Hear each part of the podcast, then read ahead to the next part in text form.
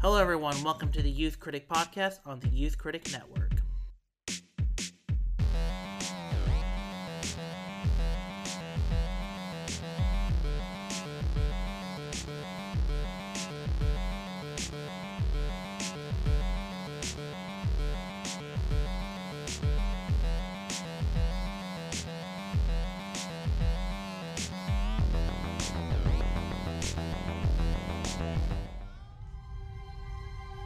From my many wanderings on this earth, I had so much to say about imperfect fathers and imperfect sons, and about loss and love. I've learned that there are old spirits who rarely involve themselves in the human world, but on occasion, they do. Hello, everyone. Welcome to the Youth Critic Podcast. I am uh, Gail Smith, and I am joined today by uh, by Josh Martin from A Conversation with Two Geeks. Hey, y'all. And uh, Josh, uh, what movie are we talking about today? We will be talking about Guillermo del Toro's Pinocchio. Yes, the decades long in development movie, uh, literally decades, uh, is finally released. Netflix uh, rolled the dice, gave Del Toro a budget to do this in stop motion, and it's finally here, right off the heels of uh, Nightmare Alley and Shape of Water. Mhm. Um, and it looks great. Um, so starting with you, Josh, what were your um thoughts go going into Guillermo del Toro's Pinocchio? I was pretty much already stoked for it. I mean, it's Guillermo del Toro and it's Pinocchio. That being said, also we did have another version of Pinocchio that we will not acknowledge the existence of. I haven't even seen it, so I don't even know what you're talking about. Yeah, yeah, I know. Yeah, no, me neither. Me, me neither. It's- I, I, I didn't even bother checking it out. But like, yeah. So it- Yeah. obviously, I'm in the bag for Del Toro. I love his stuff. I think I actually. Oh shoot. So actually, this is a funny story a little bit. Back in college, I did an essay on Pacific Rim actually, Mm-hmm. where I actually had to like talk about it and then like present it and stuff, and like talk about like the kaiju and Right. Do. Yeah. influence and stuff. So like, I've always been in the back for like Del Toro stuff. So a- anything that has a name on it, I'm probably gonna watch. Mm-hmm. Okay. Yeah. Uh, I mean, my history with Del Toro is I've always found him as a fascinating filmmaker. I love his Hellboy franchise. I feel like he did the best of the Blades, to be honest. Um, and uh, I, I I don't know. I think his work has been it, it speaks for itself. Like, I mean, and I really, I, I, I think I'm the biggest fan of Crimson Peak there is. So, uh, so yeah. Or, or do or do you want to rebuke that? Uh, well, for me, like it's in the top. So, okay, another thing with Del Toro is that I feel like Del Toro has like two modes. Yeah. There's um the like I don't the I don't give a fuck. Let's just see let's just see cool shit mode that's in Blade 2, Hellboy, and Hellboy 2 to to a certain extent, and Pacific Rim. And Right. then there's the much more cerebral fantasy side of him, which includes uh, Pan's Labyrinth, which I think is his best movie overall, um, Shape of Water, uh, Crimson Peak, and like Devil's Backbone and Cronos and all that jazz. Right. Yeah. And, and and I think so too. And I've always felt like up until Shape of Water, I've always felt like that mode you just described was his best mode because I like his Mhm. blockbuster stuff. Mm-hmm. But Del Toro is a much better like it's not even fantasy, it's like a fairy tale director. Mm-hmm. Like he knows how to make a re- like like spin a yarn of a great fairy tale.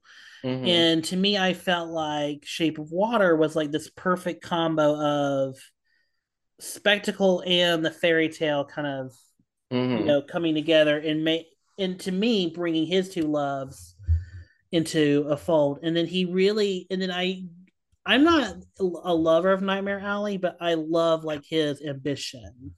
Okay, so Nightmare Alley would be in my top five as well, and a lot of that is because of like what he. So another thing I kind of like is when directors try to like do something different. I admire that too. Yeah, and so so I would actually say like that would mean like my number to kind of give context and stuff. If I had like rate Del Toro stuff, it'd probably be in my number two. Okay. Okay, so it's I right really- under Pan's Labyrinth.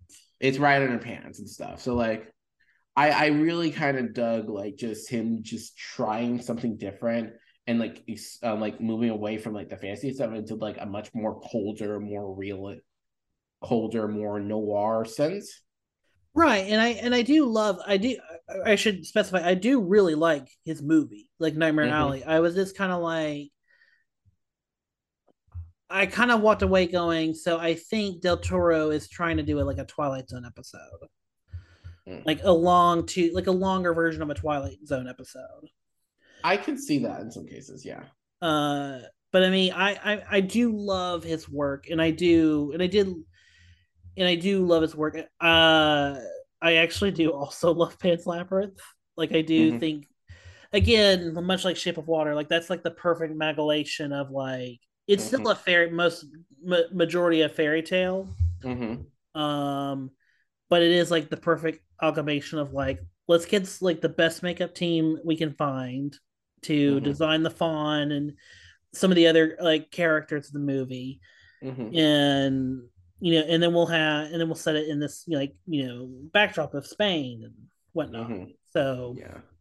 Yeah. Which mhm. going into Pinocchio, I'll be honest, I actually one thing I'll say about oh wait, um mm, you it?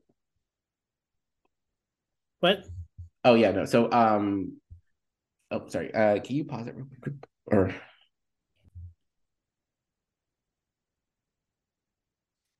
But yeah, no, and that's actually kind of one of the things I like about Del Toro is that whole fantasy side, which I'll be honest with Pinocchio and just some of my general thoughts. Um, I didn't realize he was gonna go as hard as he did with this movie, but he did. And I respect that. yeah because this is i mean i think it's still pg um uh but i mean it is a it but I mean it is a more adult telling of like it's a more adult version of Pinocchio because it deals with the ideas of war and fascism. Mhm. Uh, it deals with the idea of a kid being exploited, uh, child labor Mhm. exploit- exploitation. It deals uh, it deals with more adult stuff that uh, would go way over children's heads Mhm.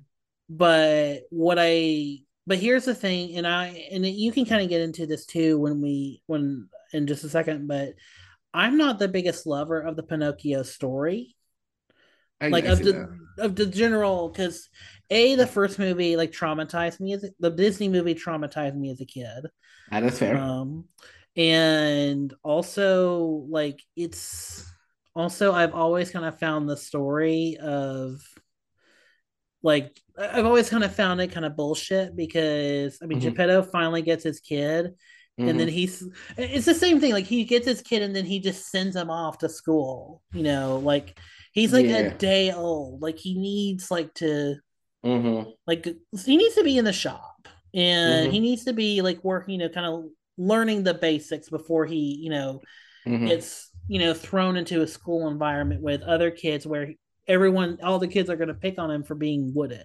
Mhm. so um so like there's just stuff like that for me and then also i Mhm. mean the donkey stuff always kind of fucked me up Yeah. um and but for this movie it's like i love it because it a my it it kind of puts a criticism on geppetto for making this child yeah. it puts the criticism you know it puts pinocchio in a situation where he has to do the things that you know we criticize the the, the pinocchio story for Mhm. and like it brings a different context to um all the stuff with candlewick and you know and the pleasure island stuff you know now it's the pleasure island's now like a kid like a boys military camp kind of Uh, and that's uh, Hitler Youth. or hitler youth sure Yeah, again, because again, this movie set um for those that haven't really been able to gather, this movie is set during Mussolini's Italy, which means WW2. right and the rise of like the fascism takeover uh throughout the Ita- italy state if you will Mm-hmm. Mm-hmm. Um and I do love the set, and so I I do love like the changes, and what I do appreciate mm-hmm. about Del Toro's Pinocchio is it does make me kind of appreciate Carlo. Uh, let me remember the story. Carlo uh, Colo Collodi. Oh my god. Uh, it it makes me appreciate the original text more because it does like have this different viewpoint of like no like Pinocchio has to go out and in view the world in order to have his own impression of the world. Like he has to go and experience it, you know, mm-hmm. fascism mm-hmm. for him to realize it's bad. Mm-hmm. He has to mm-hmm. go and realize that capitalism is bad. Mm-hmm. You know, he has to realize that child he has to realize like all these things are bad without Geppetto. So mm-hmm. when he comes back to Geppetto, he's a fully formed person He can like respect, you know, and can like, you know, mm-hmm. have his own form of identity to where he can relate to uh, his supposed like you know father figure. Mm-hmm. So to me, like that's why I kind of really like Del Toro's version because it's different, but it's different in a way that makes me appreciate it, mm-hmm. the text even more. Okay, mm-hmm. so for you, what about you with Pinocchio? So with Pinocchio, I I agree with a lot of those points. Um, I definitely do feel like um, and I want to also give credit to um, um, Matthew Robbins who helped wrote the story, as well as um, over the garden wall, uh, over the over the garden wall creator uh, Patrick McHale, who co-wrote yes. the story with Del Toro. Like I feel like that this definitely was tailored. Like it was obviously um, a homage to the iconic story, but it definitely was tailored more towards Del Toro's wheelhouse and stuff, and what mm. he likes to explore and stuff. Yes, absolutely. Yeah. So, um, well, good. Yes. So, so yeah, no, so it just I really appreciate that and stuff, and I, I definitely I, I definitely felt that and such. Hmm. And also, I can, and also, I mean, it's very because it's stop motion. Mm-hmm. You you really do appreciate the craft that's on because everything does feel like it's wood carved. Yeah, no. Everything feels lived in. The sets feel lived in. Everybody mm-hmm. feels yeah, no, like a, yeah. a, character. Yeah, no, and I really with stop motion animation, I just feel like such motion dynamic, uh, di- di- dynamic, dynamic, dynamic, dynamic, and stuff, and just I just feel like every and you're right, like every individual figure set environment contains just insane amount of detail and precision, and I'm wanting to just give credit to I believe it was Shadow Machine that worked on this, or um, they were um, they were the main company that I think worked on this, and also um, the Jim yes. Henson company was also involved with this, which I did not know about going into this. By the way, uh, yes, yes, yes. Uh, there is Double Dare You Productions, Necrop- Necropia Entertainment, um, Pathé, um, mm-hmm. also helped finance this. So, yeah, no, I mean, it was it, it took a lot of effort to make this movie. Mm-hmm. And also, I feel like between this and Wendell and Wild uh, earlier, um, about a couple months ago, actually, mm-hmm. uh, this has been a year for stop motion. It has, especially, I mean, in this last quarter. Now, granted, I haven't seen Wendell and Wild.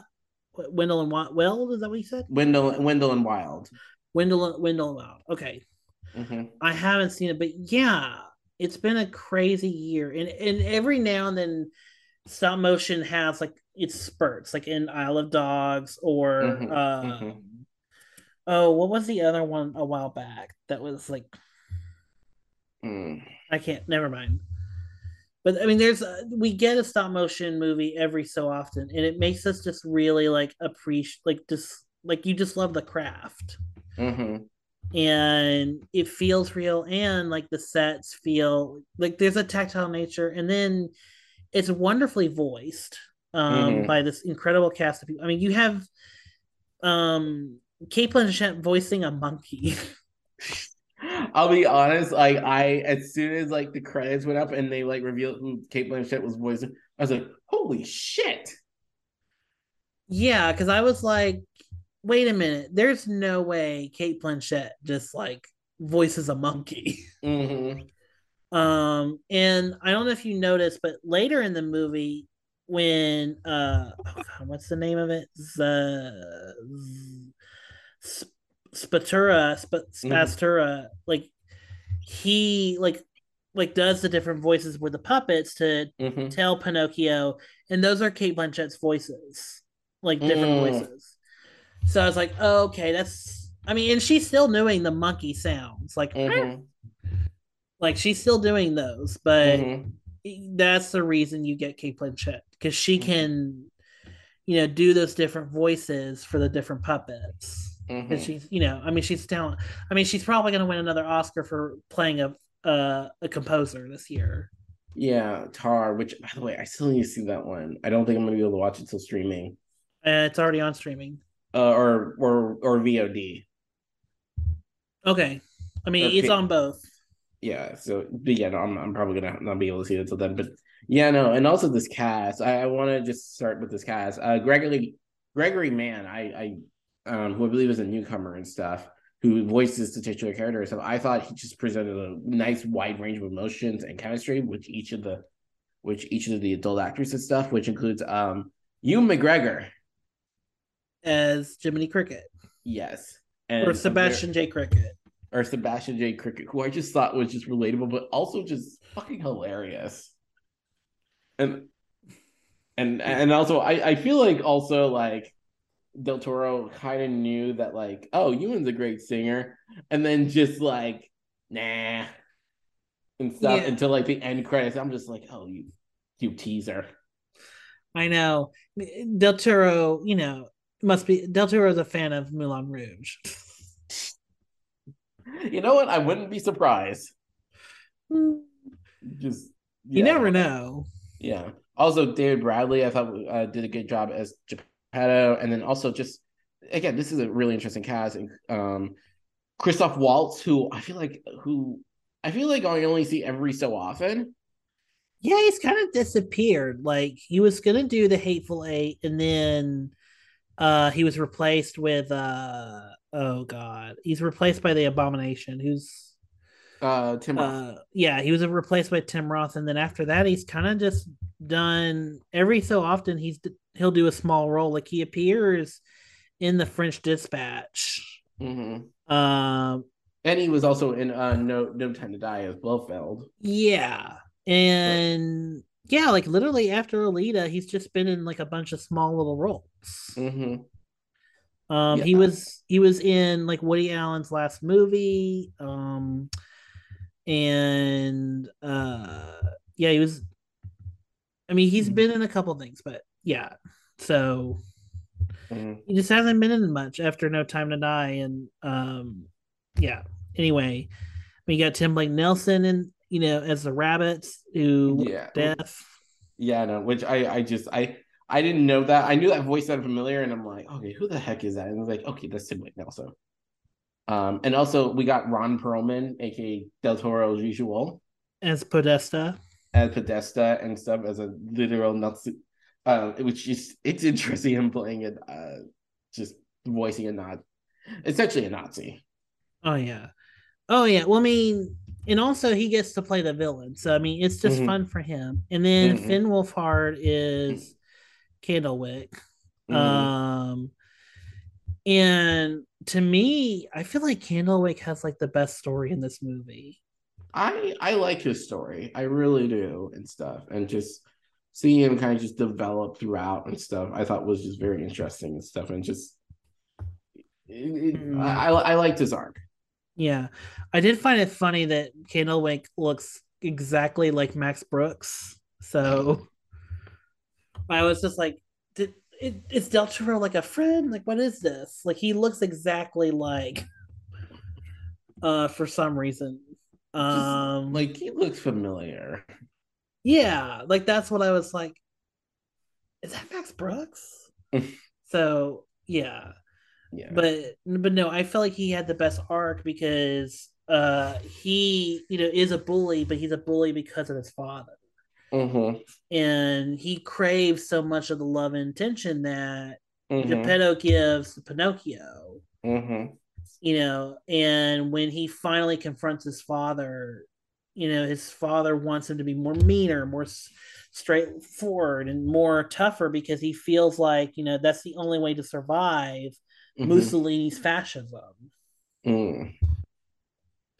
which just goes to serve like the, the deeper, deeper systemic Mhm. issues with generational issues with you know fascism running a country or running a muck of a country. Yeah, and stuff. And just Mm-hmm. it just it's all too fucking relevant.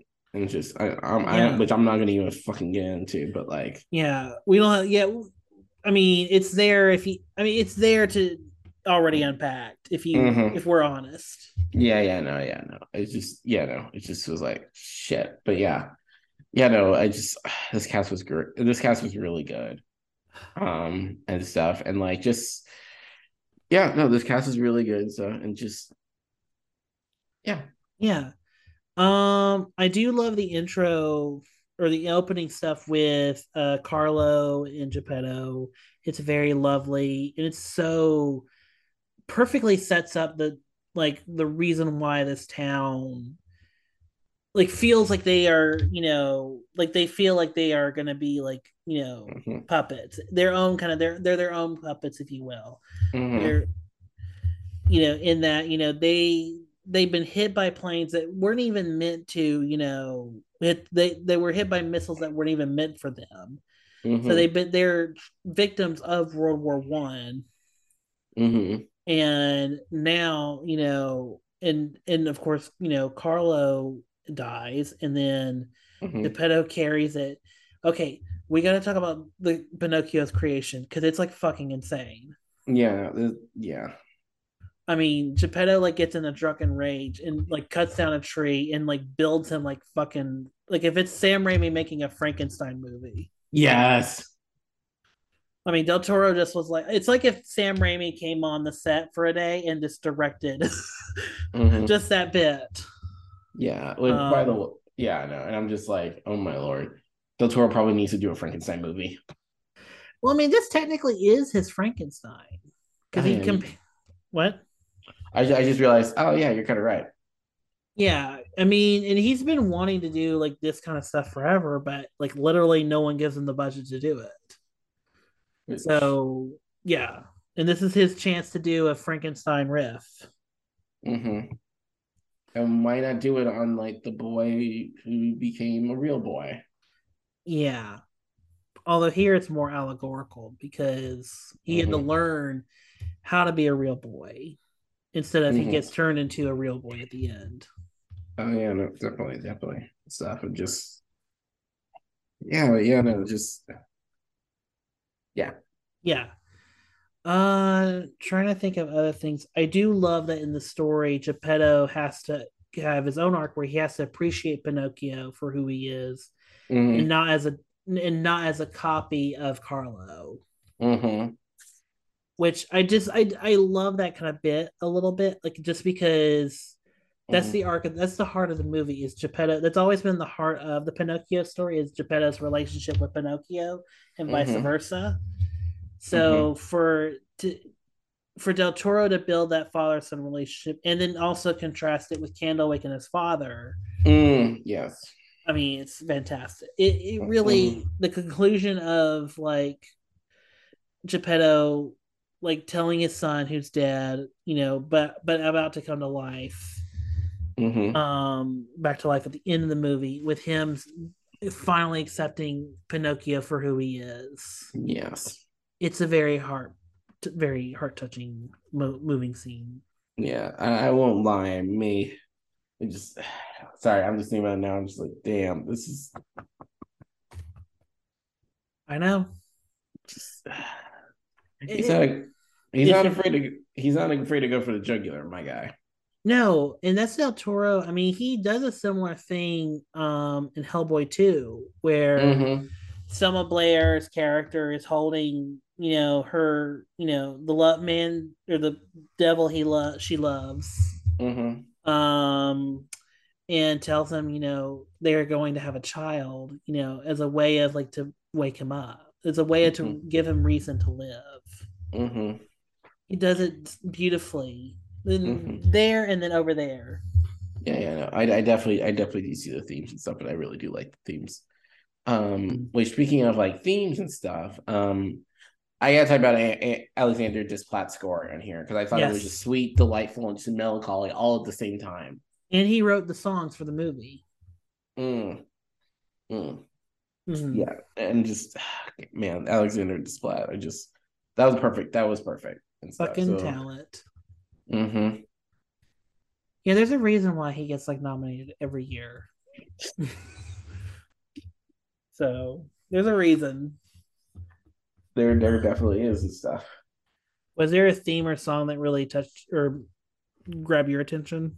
Ah, I gotta honestly, I gotta probably think about that and actually go through the score itself. But like, it just off the top of my head and stuff, I'm just thinking just about um the bit that he sings during during when like Mussolini visits like the um circus and stuff. Oh yeah, the poop or butt jokes. Yeah, the the butt jokes and stuff, and just I got I mm, I really have to kind of think about that for a hot second because like it's just Desplat is just interesting and just He is. Um as a composer and stuff. And I think my first introduction to him was actually the Harry Potter and Deathly Hallows. uh mine was so he did the uh okay, so I'm trying to think. He did the score for New Moon in Twilight the Twilight Saga. Uh let me see if I know him. Oh, he did um Curious Case of Benjamin Button. That's where I know him first. Mm, So Mm. that was the first time. Um, I mean, he did also do the Queen, but I mean, I don't remember his score from the Queen at all. I, I I don't remember that score from the Queen. Also, um, speaking of the Queen, real quick, my mom has started watching that show. The Crown. I'm just oh, oh the Crown, uh, the Crown, the. Queen, what have you? Yeah, they're yeah. I can see. Yeah, go ahead. Yeah, no, I I I just I was kind of cracking up because I'm just like, oh the oh I didn't know he was responsible with the Crown. Yeah. Well, I mean, he did the Queen with Helen Mirren, and uh, Mhm. and but I don't remember his score. And then I don't know. I don't think he did done. He's done the Crown. yeah, I don't I don't think so either and stuff. So like, Yeah, But ahead. but either way, like, um, just I, I really just like just that, just that um sweet, delightful, and just melancholy vibe of it and stuff. Especially when you're doing something where basically you're like doing that whole um comparing con- compare and contrast thing, especially like when it comes to like some of the main themes in the movie. hmm So So I just looked at his Wikipedia. He's doing the Barbie movie next. are you kidding? No, I'm not kidding.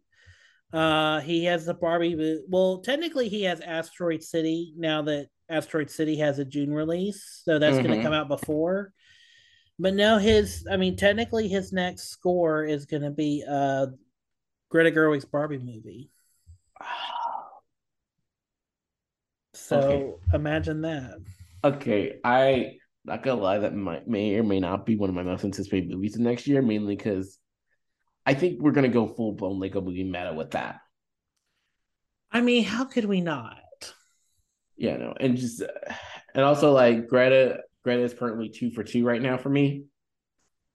And her um her partner Noah Baumbach co-wrote the script. Yes, So it's like we got the Mistress America team back together. The Fran- Uh, or the or the Frances Ha team. Sure. Okay, fair enough. We got the Mhm. Frances Ha team back.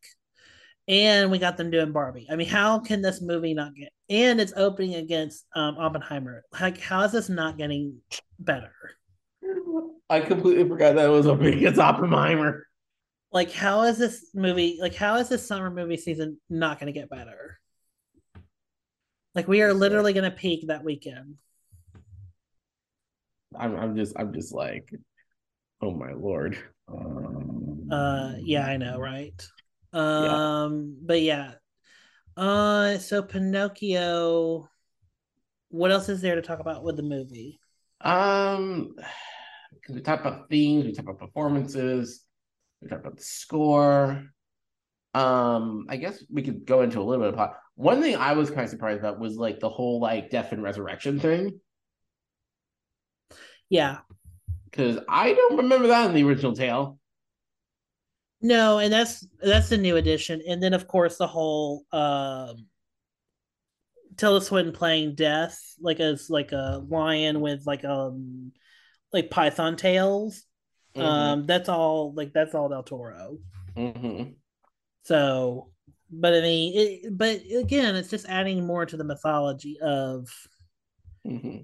His. Like this is, I mean, there's a reason why this is titled Guillermo del Toro's Pinocchio. Like this is, is not this... Disney's. This is not Carlo, whatever his name is. But yeah, yeah. No, this isn't. This isn't your Disney's Del Toro. Uh, is um Pinocchio. This is Del Toro's Pinocchio. Yeah. Yeah, this isn't Robert Zemeckis' Del Toro. this isn't Robert Zemeckis' uh, uh, Pinocchio. By the way, Guillermo del Toro co-wrote uh, his The Witches. That's interesting. I keep forgetting that. Yeah, but like that is that is kind of interesting. And it's funny that they released like a year or two later competing Pinocchio movies. Mm-hmm. The part um, of me is a part of me is like, so I see you do Pinocchio, eh? Yeah. Because yeah, but either way, like I'm I'm just uh, just Del Toro. This is probably in terms of my Del Toro ranking, this is probably number three. Oh wow, it's already that high for you? It's already that high because it just went so hard, especially with the themes and stuff. Like I knew mm-hmm. it was mm-hmm. gonna go hard. I just I think a part of me kind of underestimated Del Toro for a second. But like I I just I need to stop doing that. Mm-hmm. Cause like just yeah. Yeah. And then even and then I love the ending of the movie. Like I love like, you know, he's now Im- ten, I mean he's not immortal, but he is a wood creature so he's a wood a creature of wood, so he's not going to die the way a regular boy or a regular person does.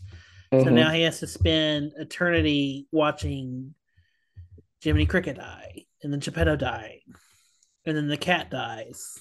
Mm-hmm. So he, so I love that, you know, and I love it because it just adds more to the myth and to the legend of mm-hmm. that Pinocchio. That you know he's going to become a boy he's going to become a man, but still in a wooden boy's body mm-hmm. through this, you know, through like having to, you know, grieve and loss, but still through mm-hmm. love, stay connected to them mm-hmm. through like the gravestone and other things. Yeah. It's just a beautiful ending. It, it really is. I, I I won't lie, I may have gotten choked up around the ending. Just be like, yeah, too beautiful. It's very beautiful. Yeah. okay. I'm trying to think of what else. So Del Toro's talked about doing more stop motion projects, which we are in support of. Of course. Mm-hmm. Um, and he would love to do a stop. And he was wanting to contact Phil Tippett. And for those who don't know who Phil Tippett is, he is the guy like in the 80s and 90s who did. If you saw a Phil like a stop motion or a go motion like creature in like Star Wars or Willow or or RoboCop and or, Jurassic Park. Absolutely. Then he's the guy who did that. And mm-hmm. more recently, uh, this year, he made a stop motion movie called Mad God. Mm-hmm. Del Toro wants to do an at the Mountains of Madness mm-hmm. movie with Phil Tippett. Which I'm like, hell yes. Uh, Netflix, what are we waiting on? Um, send the check. Send the check, Netflix. Cash that check. Del mm-hmm. Toro. Cash it before they cancel it. Yeah, yeah, yeah. No, no, no. And like Del Toro's been trying to get um at the Mountain Madness off the ground for years. Yeah, and I believe like it got. Well, I mean, it got really close in the early 2010s, like after he left The Hobbit. Mm-hmm. Um, he was going to do it and i believe even like tom cruise was attached and james cameron was going to produce it tom cruise was going to star, star and james cameron was going to um, produce yes but even that couldn't convince universal right because it was a 150 million dollar r-rated movie Yeah. And yeah. And and it's sad because I Mhm. mean, because we and, and I don't know if you saw the test footage that leaked. I, I, I yeah, I, I saw that. He he kind of put some test footage and stuff. Like that looked like some creepy. Whew. Oof. Like that looks great. Mm-hmm. And also he kind of let it go because he read I guess he read the script of Prometheus and felt like okay, maybe I can let this one go. Let Yeah, Ridley this one's a this one's a little too similar and stuff. So I'll I'll let Ridley do this. yeah. Which Uh, just which on a side note, I know this would probably never happen, but imagine a Guillermo del Toro directed Alien movie. oh, that would just be like the coolest shit ever. Like I know people want Ridley Scott to finish like his David trilogy or whatever, but what if Del Toro got to direct like the third entry of the David trilogy?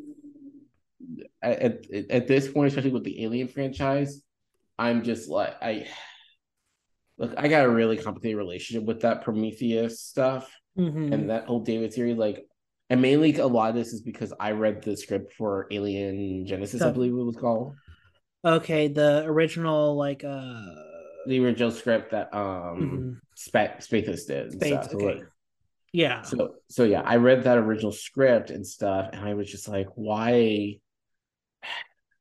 Like I was really hoping Prometheus would be that, but then like it just it just wasn't, and then also combine the fact with like the whole Neil Blomkamp Alien Five thing, and I, I have a really sour taste with that prequel with that um Prometheus stuff. Okay, like you wanted an Alien 5. I want an Alien Five. Okay. Because I understand what Blanca was trying to do, but I don't have a problem with Alien 3. Alien 4, okay, I can understand if people were like, we want to, we want, but even then, I'm, I'm more of a kind of, but then again, I mean, we've had so many movies, like even the Halloween franchise is kind of like, it's like a pick your own adventure, pick your own ending kind of thing. So, Mm-hmm. Or pick your own canon. yeah, pick your own canon. So I mean, I understand where we're at in that, but I do I mean, even the X-Men franchise did a whole movie where we're like, we're Mhm. erasing this to we're erasing all the bad. Mhm. And so and then hopefully the future will be better. Oh no, no, never mind, never mind, never mind. Yeah, yeah, yeah. Never, never mind. We we just got, folks. We just got bought bought, bought by the mouse. Mm-hmm. Yeah. Uh, uh, um. Oh, our New Mutants movie is can. Oh, okay. Uh, Yeah, oh, yeah. oh. Deadpool's now the only. Ryan Reynolds is the only one that gets to make X Men movies. Okay, Yeah, yeah, you yeah. see how that went. To, we never got the Gambit movie. Oh well. Yeah. Anyway, but yeah. Okay, so to kind of. Is there anything else more to say on I, this? Is going to be a kind of another short episode, but Um, Uh, I don't think that there is, honestly. I think we said I think what we need to say about this and stuff, and, and just yeah, no, this is definitely one of the best films of the year. I think. yeah, I. hands down. hmm It, it's it's a great movie. I the only thing I'll say is um, I saw this the same day I saw The Fabelmans, and for those who have listened to the Fabelmans podcast, you know how much I love that movie.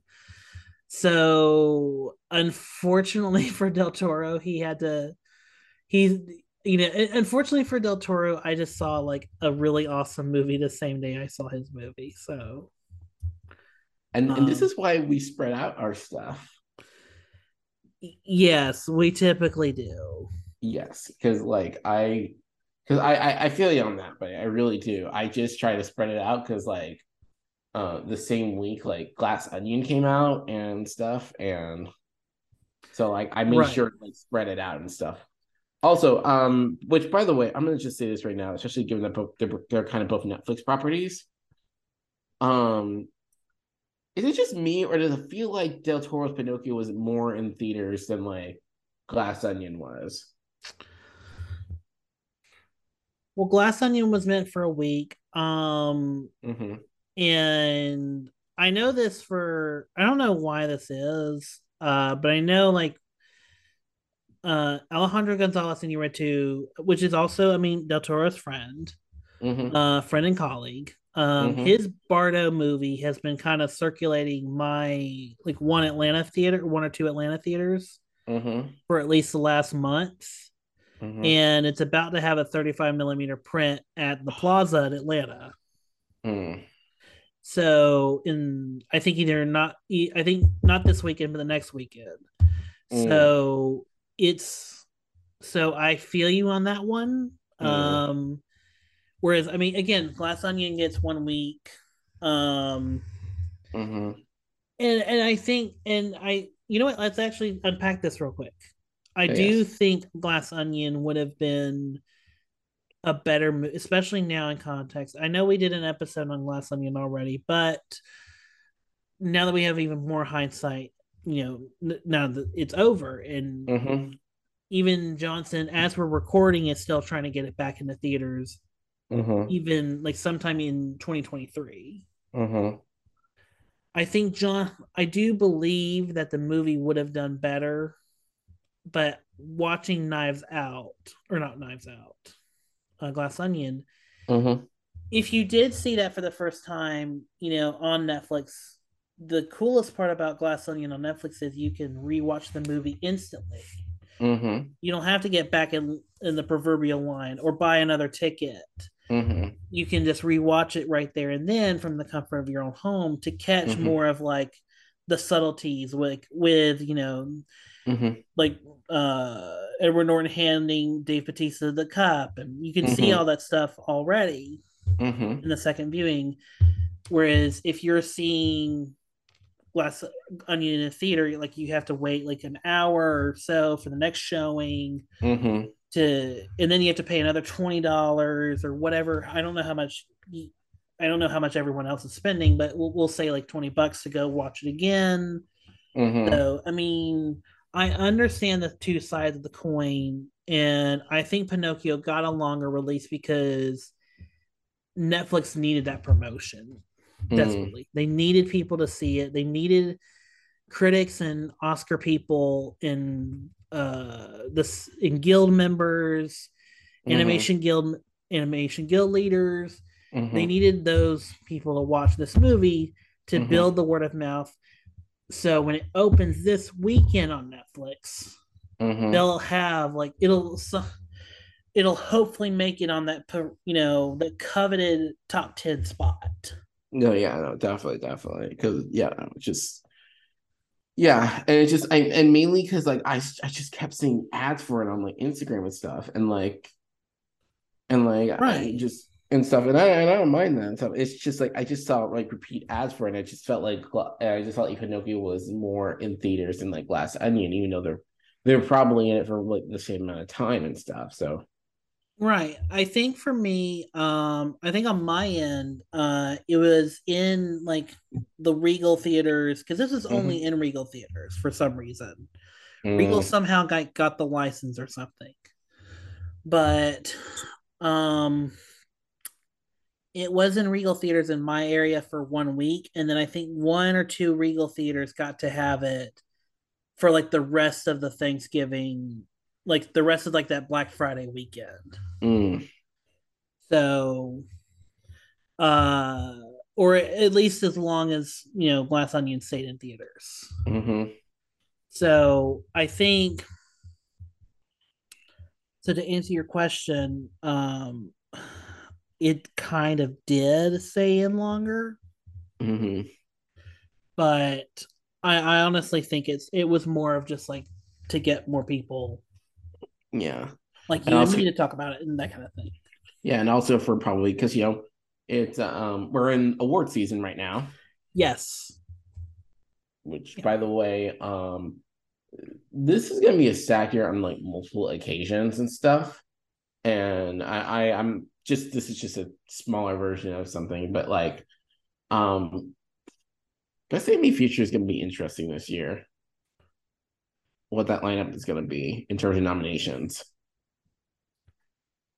Yeah, because I don't think there's a lot. I mean, I don't think Strange World is going to make it.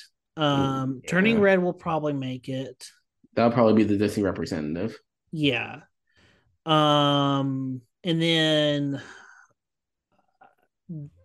there's a really slim shot that Lightyear makes it. Like I mean, like really micro size shot. Yeah, no, and that's the reason why I said like Turning Red's going to be the Disney representative because I think if, especially with the new regime stuff, if right. they had to like choose, it's like yeah, Turning Red's going to be. Mm-hmm. The bad guys will be DreamWorks Animations, mm-hmm. um, and then of course whatever was it Minions Rise of Gru will be the other the Illuminations. Maybe. Oh, I know, right? Maybe, but also like you do remember that like DreamWorks is technically owned by Universal. Okay. So bad guys might be just that for Universal. Oh, oh yeah, you're right, right, right. I forget mm-hmm. that Universal now owns them. Mm-hmm. Um, and then I mean, but really, it could be Netflix Netflix's the steal because they have Wendell and Wild, and they mm-hmm. have uh Pinocchio. Mm-hmm. Um, I'm and also, I mean, Mad God might be a dark horse if Shudder can just get a campaign going. Yeah, no, Shudder needs to get a campaign from Mad God because like it's just like like I knew about it, but like I just imagine like probably outside of these circles, probably no one probably knows that like Phil Tippett did a stop motion movie. Well, the movie came out in June, and really like Shudder just kind of has just been having it on their service. Mm-hmm. Like I know it played at certain like art house theaters, like it played at the Plaza, it played at the Cine here in Athens. Mm-hmm. But it, you know, but really, other than that, like it kind of just was more of a Shutter exclusive. And but if you like look at Rotten Tomatoes and look at the mm-hmm. people mm-hmm. who like watch the movie and not only watch it but are like experts in that field, like they are mm-hmm. expert, mm-hmm. like they are like they these people, you know, talk about animated movies and criticize or critique, you know, these kind of movies. Mad God was like the top movie. Mad God, you know, and Pinocchio are kind of like the top movies of stop motion, like even beating mm. out the Henry Selick movie that came out this year, which was Wendell and Wild. Right. So also co-written by Jordan freaking Peele. Yes. Which that just goes to show you how insane like the animation campaign has been this year. Especially in the stop motion department. Yes. Because like everywhere else, it's everywhere else is still kind of the same. But like stop motion, stop motion's been getting a lot of love this year, and I, I am fully happy with that. Absolutely, and it's time. It's mm-hmm. time to have. I mean, even if it was for a niche nostalgia thing, mm-hmm. it's time for that to have its time. You know, uh, its day in court. Mm-hmm. I one thousand percent agree. Yeah. Um, even now, I mean, I think a lot of the critic circles that I've followed, like, I think they have been, you know, awarding this movie like the best any any animated future animated mm-hmm. feature excuse me so i mean this movie has a good shot uh mm-hmm. del toro has another shot of winning the another oscar so and didn't he won for didn't he won for Pan's Labyrinth?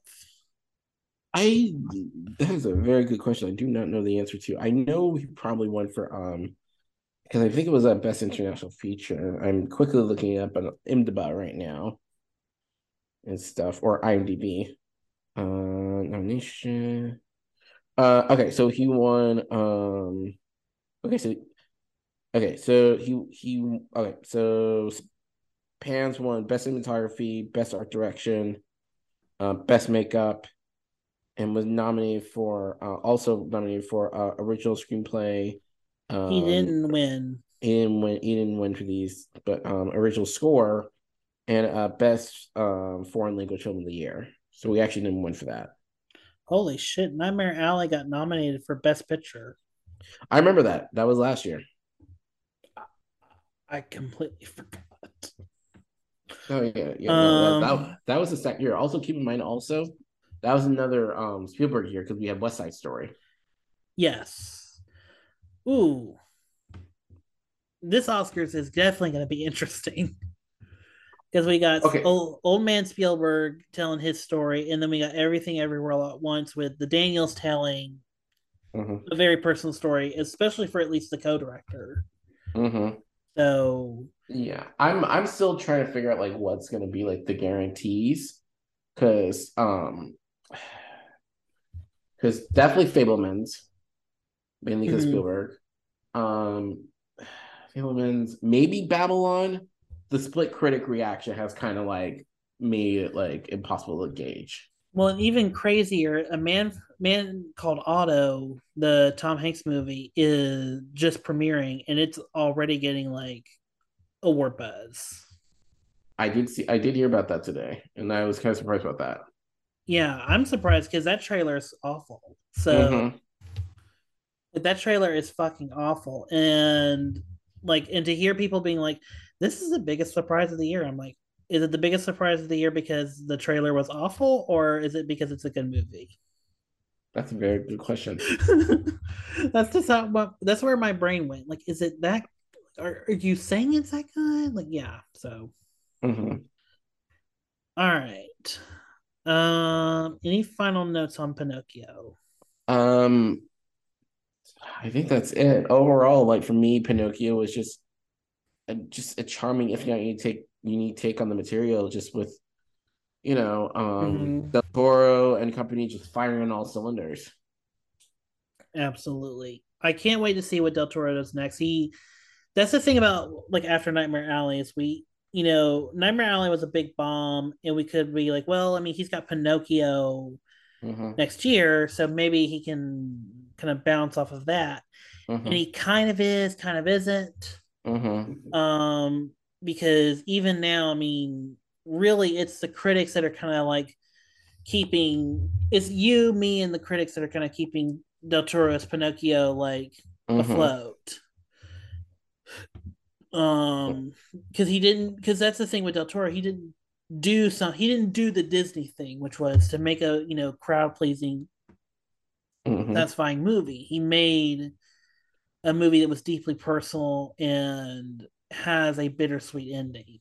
mhm. So it, so but I mean, it still works. It all still works. That's I'm not trying to say it doesn't. It's just like you know, for a man who just made a $55 million flop, he Hmm. really still he committed he committed really hard to making his movie, his Pinocchio the way he wanted. Mhm, mhm. So yeah. All right. Yeah. So with that, um, Josh, where can the good people find you? All right, people can find me. I am still kind of on Twitter at uh, jmartin3729. I'm over there. You can also find me on a conversation with two geeks, where my co-host and I, Jamie, we talk about the weekly movie news. Uh, I post episodes on the Twitter page, so you can check us out there and such. Um, and yeah, you can find me in both place, both places. And yeah, Awesome. And links to the links to the show will be in the description below. Um, and also you can find me on Twitter at Movie Kale. We will have some more episodes coming out. Like we we do want to still do an Andor episode. We will probably do a Bones and All episode. Uh, we're definitely going to do Avatar next week. Avatar is definitely, if above all else, that will be the next. That'll be the ne- if above all else, it will be one of the next episodes. I I'm I'm really curious about Avatar, especially given that, and I learned this today. Uh, today, um, they had the um the critic screenings, maybe Yes. because they had the premiere in London and stuff, and like, I'm just like, God damn! If I didn't have if I didn't have work today, I know. and I and I and I was able to get in, I would have went. I know, you, but now you have to wait, like you know, like I do, another ten more days. Yep, yep, yep. Unless it, uh, uh, hey, you might get it. lucky. You might get lucky. I, I we'll, we'll see, we'll see. I've actually been a bit more luckier than I thought it would be, be but that's a whole other thing. Okay, uh, but yeah, you know, but yeah. Uh, so just keep an eye on my Twitter at Movie Kale, um, and we'll be back with you guys really, really soon. All right, Right. thank you.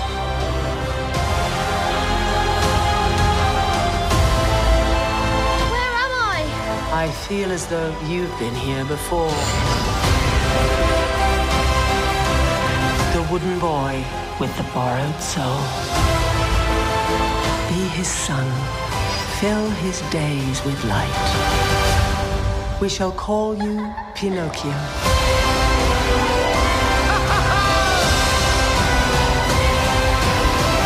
Oh, what a day, what a day.